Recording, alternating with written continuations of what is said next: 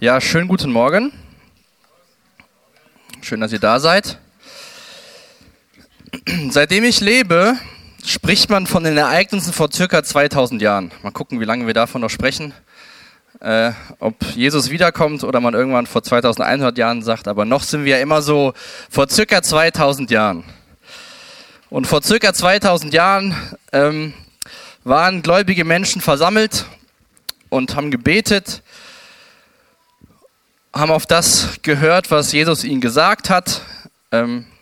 Ich weiß nicht, was in den 10 Tagen vergangen ist, nachdem Jesus in den Himmel aufgefahren ist und seinen Jüngern gesagt hat, geht mal hin und wartet. 10 Tage, vielleicht können wir auch uns ein bisschen so in die Menschen hineinversetzen, die Jesus so zurückgelassen hat. Es war ja erst dieser Samstag nach der Kreuzigung, wo totale Verwirrung war, und dann war er wieder da und lebte und war wieder mitten unter ihnen, und sie mussten es erstmal so ein bisschen begreifen, dass Jesus doch nicht tot ist.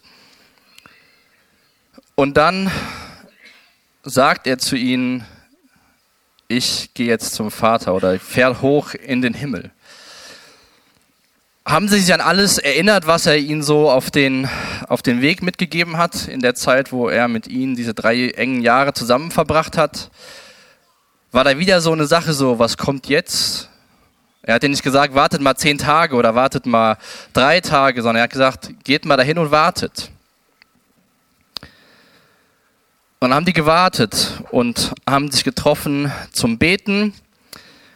Und zu Beginn will ich uns was vorlesen oder einen Satz mitgeben, weil die Welt, in der wir uns befinden, ist ja sehr in Aufruhr.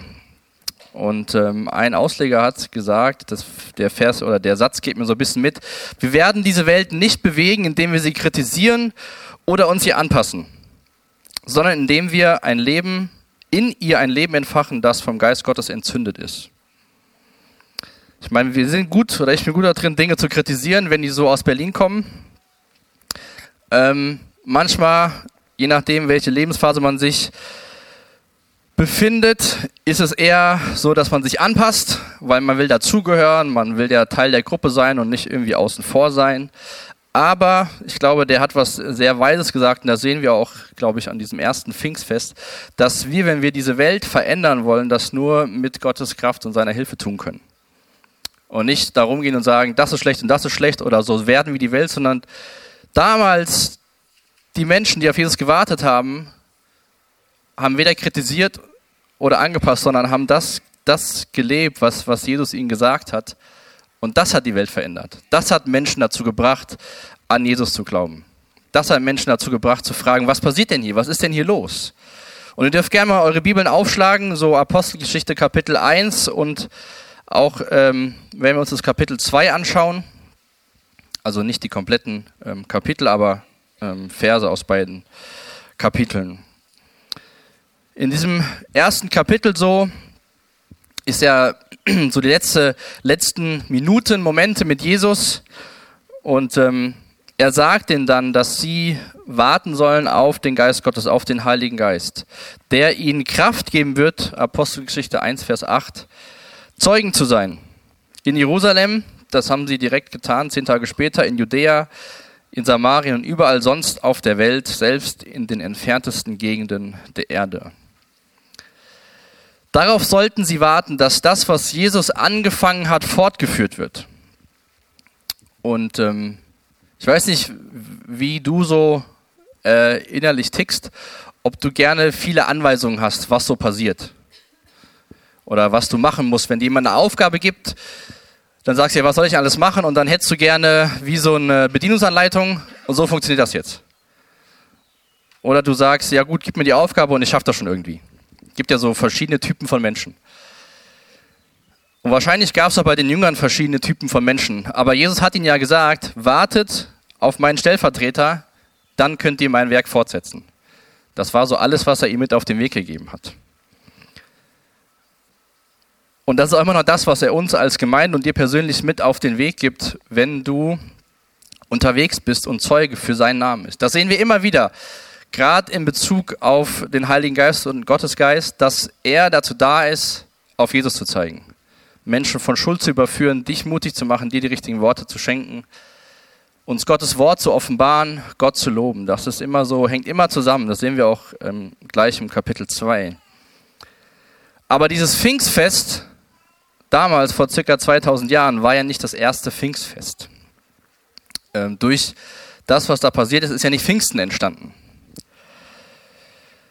Natürlich hat die Gemeinde angefangen zu leben, zu existieren. Jesus hat die ist in Erfüllung gegangen, was Jesus versprochen hat.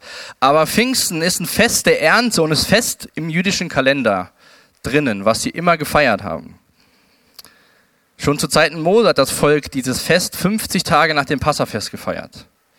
Da wurden im Frühjahr wurden schon die ersten Ernten gebracht, um Gott zu opfern. Wenn ihr euch Notizen macht, könnt ihr euch gerne mal 3. Mose, Kapitel 23 aufschreiben. Da ist gut beschrieben, was dieses Fest ist. Pfingsten ist auf jeden Fall nicht in Apostelgeschichte 2 entstanden, sondern das war schon Teil von diesen Festen. Und zwar eins von 3 Festen, wo viele Menschen nach Jerusalem kamen. Kann man auch nachlesen in Apostelgeschichte 2, Vers 5. Wegen des Pfingstfestes hielten sich damals fromme Juden aus aller Welt in Jerusalem auf. Aber die Jünger wussten ja nicht, dass Gott bis zu diesem Pfingstfest wartet, bis zu diesem Fest der Ernte, dass da so das losgeht, dass sie Zeugen für Jesus Christus sind.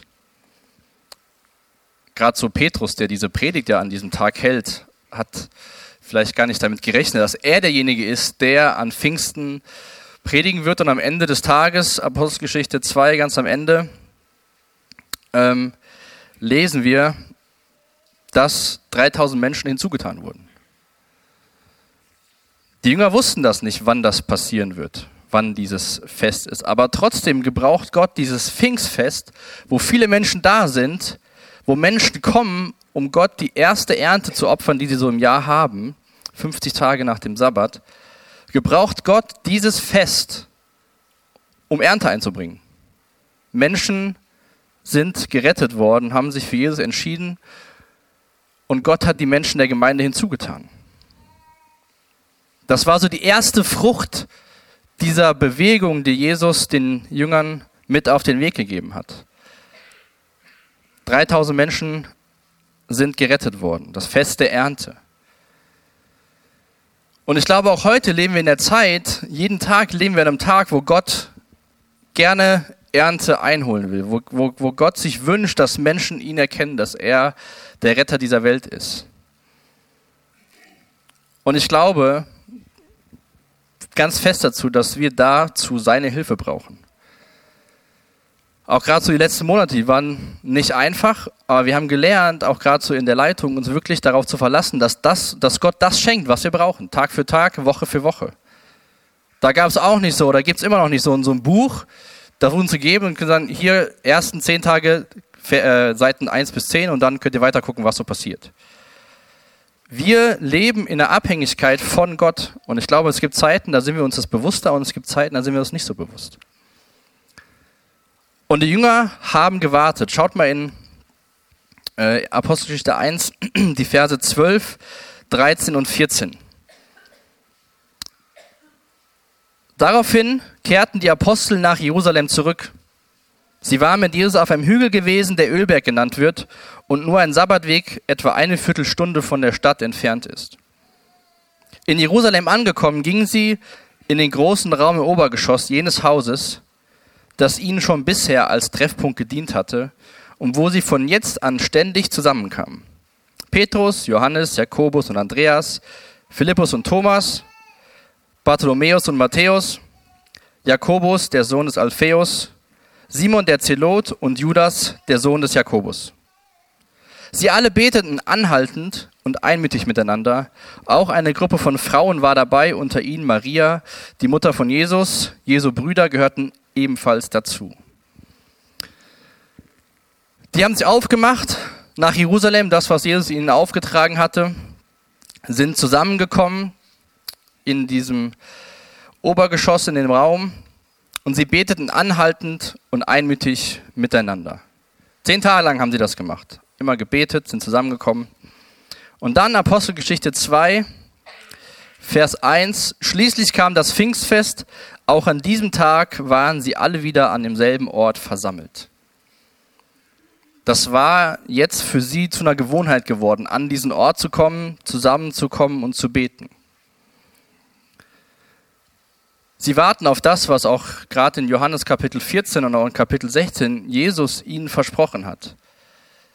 Dass da jemand kommen wird, dass Jesus sie nicht zurücklassen wird, ohne Hilfe, ohne Ersatz, sondern mit jemandem, der so ist wie Jesus. Und ich glaube es auch, vielleicht ist das für dich ganz logisch, wenn ich sowas lese, wünsche ich mir sowas, was damals passiert ist. Und ich glaube auch gerade so, da wo unsere Gemeinde nicht hier in Herborn seit 20 Jahren, sondern unsere Gemeindebewegung so herkommt, so mit den Hippies in den 60ern, da hat Gott auch ein wunderbares Werk getan. Dass sie einfach in die Gemeinden reingeströmt sind und der Mann, der sich von Gott gebrauchen lassen hat, gesagt, gut, wir machen den Teppich raus. Wenn euch stört, dass der Boden dreckig wird und sie barfuß sind, dann machen wir den Teppich raus, dann kann man wieder wischen. Gott gebraucht das immer wieder, aber so ein Pfingsten wie damals, dass diese Versprechung, dass Gottes Geist kommt, wiederkommt, das wird es nicht geben. Wir glauben ja auch nicht, dass nochmal Golgatha kommt, oder? Golgatha ist passiert. Dieses Pfingsten, das Ausgießen von dem Geist Gottes, was im Alten Testament schon prophezeit worden ist passiert. Aber ich finde das eine wunderbare Begebenheit, wie auch der Tod und die Auferstehung Jesu, zu sehen, wie Gott Menschen gebraucht und wie er im Endeffekt seine Gemeinde baut. Und ich glaube, schon das allein kann uns ermutigen, beständiger zu beten. Nicht, dass Pfingsten vor 2000 Jahren geschieht, sondern dass Gott wieder Menschen rettet. Sicherlich habt ihr in eurer Verwandtschaft, in der Familie oder Freundes oder zumindest auf der Arbeit spätestens Menschen, die Jesus nicht kennen. Und da dürfen wir beständig für beten. Zusammenkommen und beten, das haben die Jünger gemacht, haben darauf gewartet, dass Gott seine Versprechen erfüllt.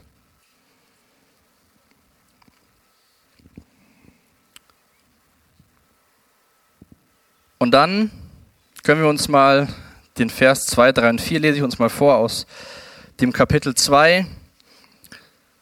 Also das war so dieser Hintergrund. Das war jetzt nicht, ich komme in 10 Tagen, warte da und da kommt Pfingsten, sondern das war ein Fest, was jährlich stattgefunden hat, wo viele Menschen in der Stadt waren und seit der Himmelfahrt Jesu waren die Jünger zusammen und haben sich täglich getroffen zum Gebet. Und in diesen ersten 13 Versen aus Kapitel 2 sehen wir so, was da so passiert ist. Und dann in den Versen 14 bis 41 ist so die Erklärung von Petrus mit seiner Predigt, wo Menschen sich für Jesus entscheiden. Und dann am Ende von Kapitel 2 sehen wir noch, wie diese Veränderung, diese Erfahrung, das Leben der ersten Gemeinde so geprägt haben. Das sind vielleicht auch Verse, die sehr geläufig sind, ab Vers 42. Aber lasst uns mal anschauen, wie der Tag so begonnen hat. In Apostelgeschichte 2, ab Vers 2. Plötzlich setzte vom Himmel her ein Rauschen ein, wie von einem gewaltigen Sturm. Das ganze Haus, in dem sie sich befanden, war von diesem Brausen erfüllt. Gleichzeitig sahen sie etwas wie Flammenzungen, die sich verteilten und auf jeden einzelnen von ihnen niederließen. Alle wurden mit dem Heiligen Geist erfüllt und sie begannen in fremden Sprachen zu reden. Jeder sprach so, wie es der Geist ihm eingab. Das, was Jesus, das, was auch im Propheten Joel oder auch diesen Vers, in der Hartmut vorgelesen hat, dass durch Gottes Geist, durch seine Kraft dieses Werk der Gemeinde fortgeführt wird, hat hier seinen Anfang. Und auch Jesus hat ja so angefangen mit seinem Dienst. Als er von Johannes getauft wurde, wurde er auch mit Gottes Geist erfüllt. Das können wir ja nachlesen in den Evangelien. Jesus hat ja nicht als Gott auf dieser Erde die Wunder vollbracht, sondern als Mensch in der Kraft des Heiligen Geistes. Jesus hat das ihnen quasi 3 Jahre vorgelebt, was es bedeutet, in der Abhängigkeit Gottes seinen Willen zu tun. Manchmal fällt mir das ein bisschen schwer, das nicht kognitiv zu verstehen, sondern dass es wirklich in mich reingeht, dass Jesus so war wie ich und nicht da oben. Dass ich die gleichen Möglichkeiten habe, dass du die gleichen Möglichkeiten hast, wie Jesus in deinem Umfeld zu dienen. Das durfte Jünger jetzt sehen bei Jesus Und hier fängt das alles so ein bisschen an. Ihr könnt gerne mal in Johannes Kapitel 7 aufschlagen, wenn ihr eine Bibel dabei habt. Da sehen wir auch, dass die Himmelfahrt und die Verherrlichung Jesus geschehen musste, bevor dieser Helfer, den Jesus versprochen hat, kommen konnte. In Johannes 7 sagt Jesus ab Vers 37, ist immer gut, Blätter zu hören, weil bei Handys weiß man nicht, ob die Leute da sind oder nicht da sind. Johannes 7 ab Vers 37. Am letzten Tag des großen Festes trat Jesus vor die Menge und rief: Wer Durst hat, soll zu mir kommen und trinken. Wenn jemand an mich glaubt, werden aus seinem Inneren, wie es in der Schrift heißt, Ströme vom lebendigen Wasser fließen. Er, also Jesus, sagte das im Hinblick auf den Heiligen Geist, den sie empfangen sollten, die an Jesus glauben. Der Geist war zu jenem Zeitpunkt noch nicht gekommen, weil Jesus noch nicht in seiner Herrlichkeit offenbar worden war. Jetzt war das geschehen und Gott konnte seinen Geist ausgießen über die Menschen, über jeden Einzelnen, der dort versammelt war. Wind und Feuer sind zwei Elemente, die dieses Ereignis begleiten. Es kam Wind und es kam Flammenzungen, also Feuer. Schon ganz am Anfang der Bibel, im 2. Vers, lesen wir davon, dass der Geist Gottes Teil von dem war, wie Gott diese Erde geschaffen hat. Der Geist Gottes ist nicht etwas, was Jesus bekommen hat und jetzt die Menschen, die in dem Raum sind, sondern der Geist Gottes ist Teil der Dreieinigkeit. Es ist Gott der Vater, Gott der Sohn, Gott der Heilige Geist. Und in Genesis 1, Vers 2 lesen wir, dass der Geist Gottes über dem Wasser schwebte, wo es noch wüst und leer war. Gott war da, die Erde war wüst und leer und in der Dreieinigkeit haben sie diese Erde geschaffen, auf der wir leben dürfen. Und das Wort, was in Genesis 1, also 1. Mose 1, Vers 2, für Geist steht, kann man auch mit Wind übersetzen. Und auch bei der Erschaffung des Menschen im Kapitel 2 der Bibel, Vers 7, lesen wir, dass Gott den Atem des Lebens in diese Menschen, in Adam und Eva, einhaucht. Auch das ist das gleiche Wort wie dieser Wind in Vers 2. Und auch hier kommt der Geist Gottes mit Wind und Feuer und es entsteht Leben. 3000 Menschen entscheiden sich für Jesus. Da ist Leben entstanden. Ich weiß nicht, welche Beziehung du zum Geist Gottes hast. Vielleicht ist heute Morgen alles so, was passiert jetzt hier und warum predigen wir darüber? Früher habe ich den auch nie gehört, den Heiligen Geist, nur in der Bibel gelesen. Aber es ist, glaube ich, wichtig, dass wir Gott als Vater, Sohn und Heiliger Geist sehen. Und wenn Jesus das so offen kommuniziert, dass sein Geist kommen wird, um uns zu helfen, ist es keine Sache, die wir vernachlässigen sollen. Und ich glaube auch, zumindest wir hier Deutschen, von so Geschichten und dann den Missbrauch von solchen Sachen uns vielleicht mal so ein bisschen passiv machen dazu. Weil ich glaube, es ist was ganz Alltägliches, was uns dabei helfen kann, Jesus besser zu lieben und ihm nachzufolgen.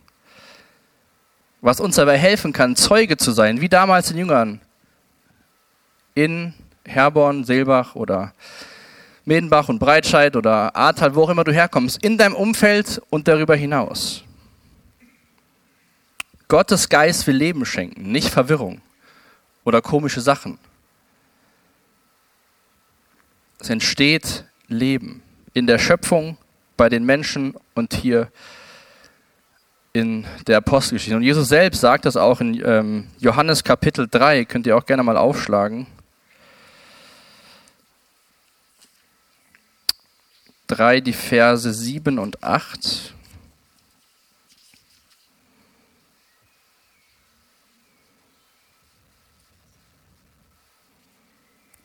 Ne, da habe ich mir was Falsches aufgeschrieben. Vergesst es mal besser.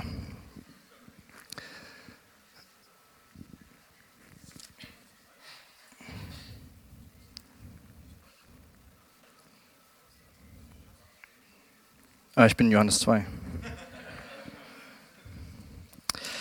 Darum sei nicht erstaunt, ja, wenn ich dir sage, ihr müsst von Neuem geboren werden. Der Wind weht, wo er will, Du hörst zwar sein Rauschen, aber woher er kommt und wohin er geht, weißt du nicht. So ist es bei jedem, der aus dem Geist geboren ist. Der Geist Gottes schenkt neues Leben. Der Wind weht, wo er will, und schenkt neues Leben. Petrus war ja einer der Hauptprotagonisten an diesem Tag, der seine Predigt dann da hält, der ja komplett verändert worden ist durch Jesus, der ja vorher noch Angst hatte. Und Feuer ist auch so eine Sache, die wir schon im Alten Testament finden. Feuer bei Mose, beim brennenden Dornbusch, ist ein Zeichen von Gottes Gegenwart. Nachts wurde das Volk Israel von der Feuersäule geleitet, wie der Weg weitergeht. Feuer reinigt. Feuer verbrennt Sachen, die nicht dazugehören. Der Heilige Geist will Leben schenken. Und das lesen wir auch gleich noch in Johannes-Evangelium. Der Heilige Geist überführt Menschen, zeigt ihnen ihre Schuld und zeigt die Wahrheit. Und allein schon in Apostelgeschichte 5 sehen wir später, dass 2 Menschen davon betroffen waren, dass sie ja versucht haben, Gott zu täuschen, auch die Menschen. Also Gottes Geist schenkt Leben und er überführt die Menschheit auch von ihrer Schuld und ihrer Sünde. Vielleicht ist das eine nicht immer so nett zu hören, dass Feuer reinigt und Überführung von Schuld. Aber das will Gott tun und dazu will er seinen Geist gebrauchen und uns, die wir von ihm erfüllt sind. Jesus ist Immanuel, Gott mit uns, und der Heilige Geist ist Gott in uns. Jesus hat die Jünger nicht warten lassen, außer diese 10 Tage, so seht mal zu, wie er alleine klarkommt, sondern Jesus hat es ganz bewusst gesagt: Ich bin jetzt hier, könnt gerne schon mal Johannes 14 aufschlagen, ich bin jetzt hier, aber ich werde meinen Vater darum bitten, dass, wenn ich nicht mehr da bin, jemand kommt, der genauso ist wie ich, der mein Wesen verkörpert. Johannes 14, Vers 16. Und der Vater wird euch an meiner Stelle einen anderen Helfer geben, der für immer bei euch sein wird. Ich werde ihn darum bitten. Und ein Helfer an meiner Stelle, einen anderen, ist jetzt nicht so, ja gut, jetzt, was soll ich denn jetzt sagen? Ich mache keine weltlichen Vergleiche. Es ist keine schlechte Kopie von Jesus. So jemand, der kommt und der hat so ein bisschen Jesus und den Rest macht er selbst, sondern es ist genau eine Person, die das Wesen Jesu verkörpert. Es ist eine andere Person, aber es ist so einer, hat die Natur wie Jesus Christus. Der Heilige Geist zeigt auf Jesus Christus. Wenn er das nicht tut, dann ist das Umfeld ein bisschen seltsam. Das ist eines der Hauptmerkmale, dass Gottes Geist Jesus verherrlicht. 2 Kapitel weiter, in Johannes 16, spricht Jesus wieder mit seinen Jüngern. Könnt ihr gerne aufschlagen, Johannes 16, Vers 6. Er ist also mit den Jüngern am Reden über die Zeit, wenn er nicht mehr da ist. Und dann sagt er in Johannes 16, Vers 6, denn ihr seid erfüllt von tiefer Traurigkeit über das, was ich euch sage. Doch glaubt mir, es ist gut für euch, dass ich weggehe. Denn wenn ich nicht von euch wegginge, käme der Helfer nicht zu euch. Wenn ich aber gehe, werde ich ihn zu euch senden. Und wenn er kommt, wird er der Welt zeigen, dass ihm Unrecht ist. Er wird den Menschen die Augen öffnen für die Sünde, für die Gerechtigkeit und für das Gericht. Das, was Jesus getan hat. Er ist rumgegangen, hat den Menschen vom Reich Gottes verkündet, hat sie aufgerufen zur Umkehr, hat Schuld aufgezeigt, hat Schuld vergeben. Genau das macht auch der Geist Gottes. Wir müssen nicht da rumgehen und sagen, das ist alles schlecht und das ist alles schlecht und versuchen dadurch die Welt zu verändern. Ich komme zurück zu diesem Zitat vom Anfang. Wir werden die Welt nicht bewegen, indem wir sie kritisieren oder uns ihr anpassen, sondern indem wir in der Welt ein Leben entfachen, das vom Geist Gottes entzündet ist.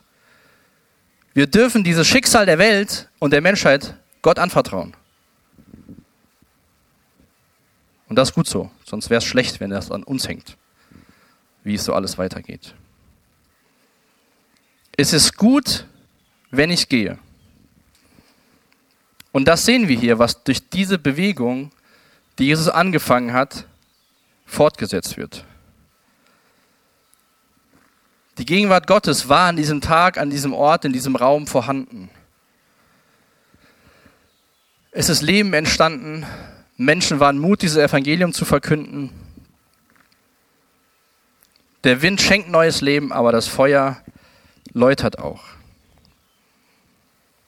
Ein paar Verse später in Johannes 16 ab Vers 13 sagt Jesus weiter: Doch wenn der Helfer kommt, der Geist der Wahrheit, wird er euch zum vollen Verständnis der Wahrheit führen.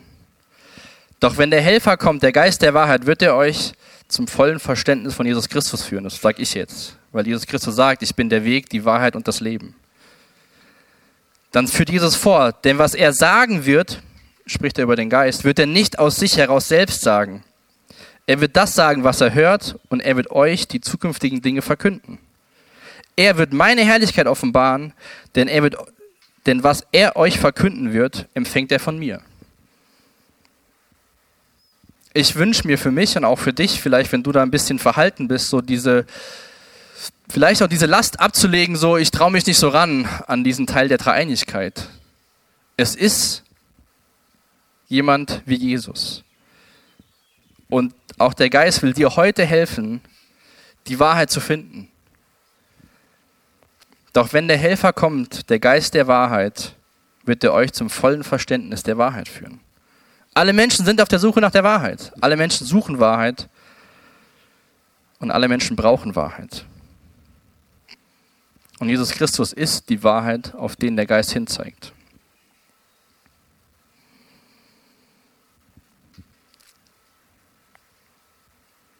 Als die Jünger auf dem See waren, mit Jesus noch, als er noch dabei war und Jesus so schlief, waren sie ja sehr nervös und waren voller Angst erfüllt. Haben Jesus aufgeweckt, so, kannst du dir irgendwas tun? Sie waren darauf angewiesen, dass Jesus was tut. Sie wussten, sie brauchen Jesus. Und ich glaube, wir brauchen Jesus und seinen Geist auch in unserem Alltag. Nicht, dass wir das selbst alles hinkriegen. Auch so das Jubiläum, das dient ja nicht dazu, dass wir uns jetzt hier hinsetzen, wochenlang, ein Wochenende und denken, ach, wie toll ist das alles hier und wie schön sind wir und was haben wir alle so geschafft, sondern wir wollen das nutzen, um Menschen mit dem Evangelium zu erreichen. Samstag heißt Tag der offenen Tür. Das heißt, die Türen sind offen. Wir wünschen uns, dass Menschen einfach mal reinkommen, schauen und merken, ist ja gar nicht alles so komisch. Brücken schlagen, Beziehungen knüpfen. Ich glaube, Evangelisation in unserer Zeit geht über Beziehungen, wenn Menschen Menschen sehen und sie sehen, dass sie von Jesus Christus verändert leben. Das ist so dieser Wunsch auch. Wir brauchen nicht, weil wir jetzt 20 Jahre Calvary Chapel Hermann sind. Hoffentlich gibt es noch weitere 20 Jahre, aber in Kombination mit der Fertigstellung von drüben habe ich gedacht, das ist eine tolle Möglichkeit, einfach die Türen zu öffnen, Gott zu loben, Gott zu preisen und gemeinsam unsere Gegend und das Dorf hier mit dem Evangelium zu erreichen. Und jetzt kommt ja so der Punkt in der Geschichte, in Vers 4, wo es so ein bisschen spooky vielleicht für dich wird. Alle wurden mit dem Geist erfüllt und sie begannen in fremden Sprachen zu reden. Jeder sprach, so wie der Geist es ihm eingab. Damals wollten Menschen einen Turm bauen. Mit dem Turm war das Ziel, in den Himmel zu kommen. Sie waren gut dabei, die Menschen, haben viel geschafft. Und dann dieser Turm, der der Ehre der Menschen gewidmet war, ein Denkmal ihrer Erhabenheit. Auf einmal war das Bauwerk gestoppt. Warum wurde das Bauwerk gestoppt?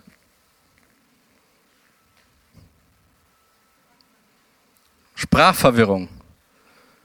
Man könnte fast meinen, da waren deutsche Architekten am Werk.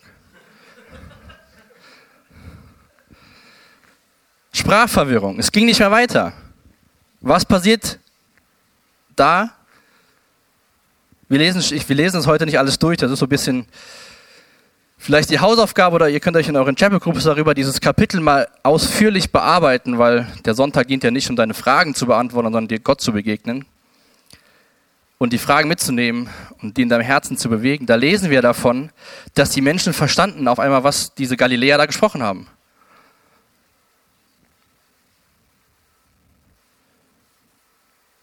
Vers 11 am Ende. Und wir alle hörten sie in unseren eigenen Sprachen von den wunderbaren Dingen reden, die Gott getan hat. Auch da steht Gott im Zentrum von dem, was passiert. Und nicht die Jünger oder die Apostel oder Petrus.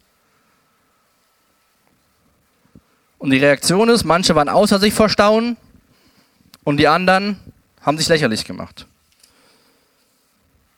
Und gespottet. Daran hat sich auch noch nichts geändert heutzutage. Die einen Menschen freuen sich und jubeln über das, was Gott getan hat, und die anderen fangen an zu spotten.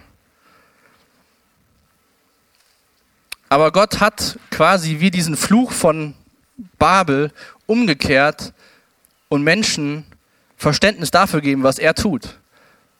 Menschen haben Gott gelobt, Gott gepriesen, und die standen darum so, was denn hier jetzt los?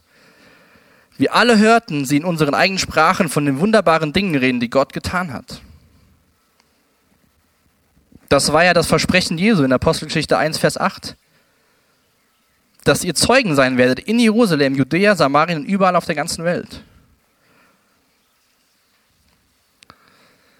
Man könnte fast sagen, Pfingsten bricht kulturelle und sprachliche Mauern ein. Und dann sind wir Menschen so, dass wir uns dann darüber diskutieren, was es jetzt genau bedeutet. Das kann ich hier auch nicht 100% sagen, was jetzt meine Meinung dazu ist, welche Sprache da gesprochen worden ist. Aber darum geht es, glaube ich, Lukas gar nicht, der diese Apostelgeschichte schreibt. Im Vers 5 steht, wegen des Pfingstfestes hielten sich damals fromme Juden aus aller Welt in Jerusalem auf.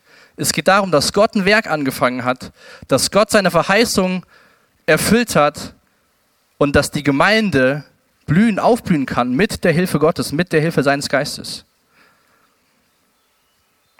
Lasst uns darüber freuen, was da passiert ist, und dafür beten, dass Gott es wieder tut. Hier bei uns, in unserer Gegend. Am Freitag haben wir mit den Jugendlichen etwas über 200 Stühle hochgeräumt, die wir auch sauber machen wollen. Ihr stellt euch mal vor, wir machen 200 Stühle sauber und wir ziehen einfach um und setzen uns auf saubere Stühle. Kann ja jeder seinen Stuhl mitnehmen, oder? Der Stuhl wird ja nicht für dich sauber gemacht, sondern für Menschen, die Jesus nicht kennen. Dass Menschen Freiheit erfahren. Dass sie keine Angst haben vor der Zukunft, was so in unserem Land und darüber hinaus passiert. Und dazu schenkt uns Gott durch seinen Geist Gaben. Da können wir hatten wir auch in Korinther, 1. Korinther 12, 13 und 14. Paulus schreibt darüber. Aber sie dienen der Gemeinde und zur Verherrlichung Gottes.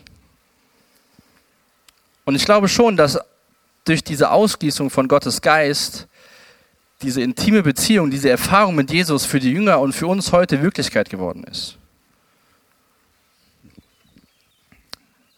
Gottes Wort, Gottes Geist und die Wahrheit vom Evangelium, das vereint Menschen. Und nicht, wenn wir mit aller Kraft und allem Zwang versuchen, unsere Calvary Chapel Herborn Kultur auf den Ölkreis zu stülpen. Das vereint nicht. Wenn wir Menschen irgendwelche persönlichen Kulturen aufzwingen wollen, funktioniert das nicht so wirklich.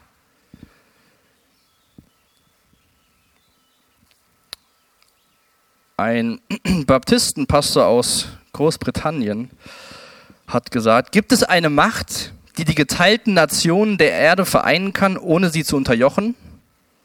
Gibt es einen Weg, die Menschen eins zu machen, ohne sie gleichzeitig alle gleich zu machen? Darauf antwortet er selbst, es ist genau diese Art von Einheit, die der Heilige Geist bewirkt. Und er erklärt seine Absicht in dieser Sache gleich zu Beginn, am Pfingsttag durch das Wunder, das er tat. Immer wieder wird versucht, Einheit aufzuzwingen. Aber Einheit kann entstehen, wenn Gottes Geist wirkt, weil da ist Freiheit, lesen wir auch im Korintherbrief.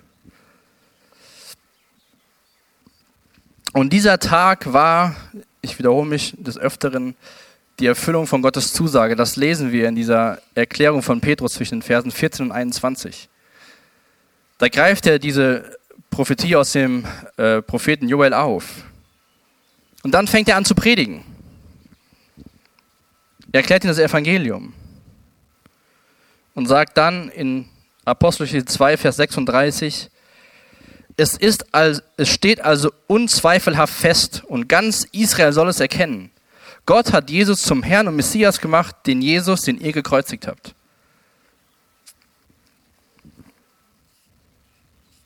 Vers 37, die Zuhörer waren von dem, was Petrus sagte, bis ins Innerste getroffen. Was sollen wir jetzt tun, liebe Brüder, fragten sie ihn und die anderen Apostel. Kehrt um, erwiderte Petrus, und jeder von euch lasse sich auf den Namen von Jesus Christus taufen. Dann wird Gott euch eure Sünden vergeben und ihr werdet seine Gabe, den Heiligen Geist, bekommen. Die Zusagen gilt euch und euren Nachkommen und darüber hinaus allen Menschen, auch in den entferntesten Ländern. Alle, die der Herr, unser Gott, zu seiner Gemeinde rufen wird. Das war das Wunder von Pfingsten. Nicht die Frage, was Apostelgeschichte 2, Vers 4 genau bedeutet. Das Wunder war, dass Menschen mutig das Evangelium verkündet haben. Und dass der Geist der Wahrheit, wie Jesus selbst sagt, die Menschen ins Herz getroffen hat und sie gefragt haben, was sollen wir jetzt tun, liebe Brüder? Kehrt um, tut Buße und lasst euch taufen. Wir werden auch im Sommer wieder eine Taufe haben. Es hat schon jemand gemeldet, der sich taufen lassen will. Aber wenn jemand heute Morgen hier ist und umkehrt und sich taufen lassen will, dann fahren wir nachher alle an die A und lassen ihn taufen. Da brauchen wir nicht den 30. Juli, ist es, glaube ich. Das war eine Sache und ist eigentlich eine Sache. Glaube, Wiedergeburt, Taufe. Der Geist ist in dir. Du kannst Jesus, mit Jesus gemeinsam die Welt verändern.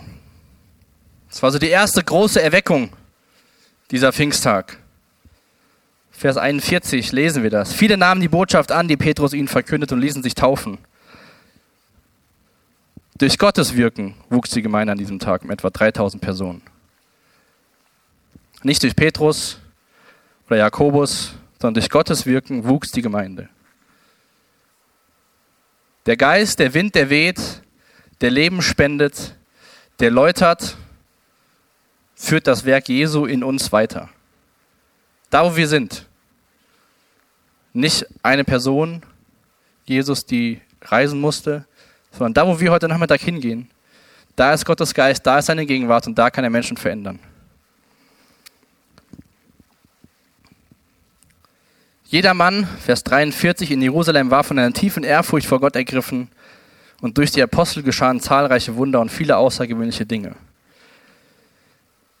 Das Resultat war Ehrfurcht vor Gott. Gott schenkt Leben, Menschen tun Buße und leben in Ehrfurcht vor Gott. John Stott schreibt über diesen Abschnitt: Ohne den Heiligen Geist ist die christliche Nachfolge unvorstellbar, ja unmöglich. Es gibt kein Leben ohne den Lebensspender, kein Verständnis ohne den Geist der Wahrheit, keine Gemeinschaft ohne die Einheit des Geistes, keine Christusähnlichkeit des Charakters ohne seine Frucht und kein wirksames Zeugnis ohne seine Kraft. Wie ein Körper ohne Atem ist ein Leichnam. Wie ein Körper ohne Atem ein Leichnam ist, so ist die Kirche ohne den Geist tot. Dann reinigen wir Stühle, dann feiern wir Jubiläum, dann gehen wir nach Hause und die Kirche ist gestorben. Überspitzt gesagt. Ich hoffe nicht, dass wir am 17. Juli gestorben sind. Höchstens, dass wir bei Jesus sind. Lasst uns echt dafür beten, dass Gott, dass es nicht, ja damals war das so, sondern lasst uns dafür beten, dass Gott das heute wieder tut. Wir haben alle Möglichkeiten bekommen. Ich glaube nicht umsonst, dass wir drüben, wenn wir das vollstellen, über 500 Leute in dem Saal finden. Können Leute Platz finden. Aber dazu brauchen wir Gottes Hilfe, nicht unsere Weisheit. Denn Gottes Geist überführt die Menschen und schenkt neues Leben und befähigt dich und mich, Zeuge zu sein. Wir werden diese Welt nicht bewegen, indem wir sie kritisieren oder uns ihr anpassen, sondern indem wir in ihr ein Leben entfachen, das vom Geist Gottes entzündet ist. Ich will noch mit uns beten. Lass uns gemeinsam aufstehen und wirklich dafür beten, dass ja, Gott das wirklich tut. Und ich hoffe, dass es gibt einen Film, der ist neu rausgekommen, wie so die Calvary Chapel Bewegung angefangen hat und Ich hoffe, dass der bald auf Deutsch rauskommt, weil man einfach sieht, wie Menschen einfach in der Abhängigkeit vom Geist Gottes sich geführt und geleitet haben lassen, diese Hippies zu erreichen. Diese Menschen, mit denen keiner was zu tun haben wollte. Und ein bisschen provokant könnte man heute fragen, wer erreicht die letzte Generation, im wahrsten Sinne des Wortes. Jesus, hab Dank für diesen Morgen und danke, dass du echt Wunder tust, Wunder getan hast und danke, dass wir sie echt in deinem Wort auch aufgeschrieben haben, dass ja, du Dinge voraussagst, die sich erfüllen, wo wir sehen können, du bist vertrauenswürdig, du tust, was du sagst und danke, dass du uns auch deinen Geist geschenkt hast und ich bete echt, dass du deinen Geist ganz neu auf uns ausgießt heute Morgen, dass wir uns von deinem Geist füllen lassen, uns mutig machst, dein Evangelium zu bezeugen, dass auch wenn wir müde sind, nicht denken, wir müssen selbst weiter schaffen und machen und tun, sondern dass wir darum bitten, dass wir Kraft von deinem Geist empfangen. Weisheit, wo wir schweigen sollten und Weisheit, wo wir sprechen sollten, Herr. Und echt, bitte öffne unsere Augen, wie wir die Menschen in unserer Umgebung mit deinem Evangelium erreichen können. Ich danke dir für diese ja, Steilvorlage, die du uns gibst hier mit diesem ganzen Anwesen hier oben, wo so viele Menschen Platz finden können. Und wir wollen echt beten, dass du sie füllst mit Menschen, die dich suchen, Herr, die verloren sind, die Angst um ihre Welt, um ihre Erde haben, Herr. Danke, dass du der Schöpfer bist und danke, dass du das in deiner Hand hältst. Ja, und ich bete auch ganz bewusst, wenn Menschen heute Morgen hier sind, dass dein Geist sie echt anspricht, dass sie überführt werden von ihrer Schuld und Vergebung in deinem Namen finden. Amen.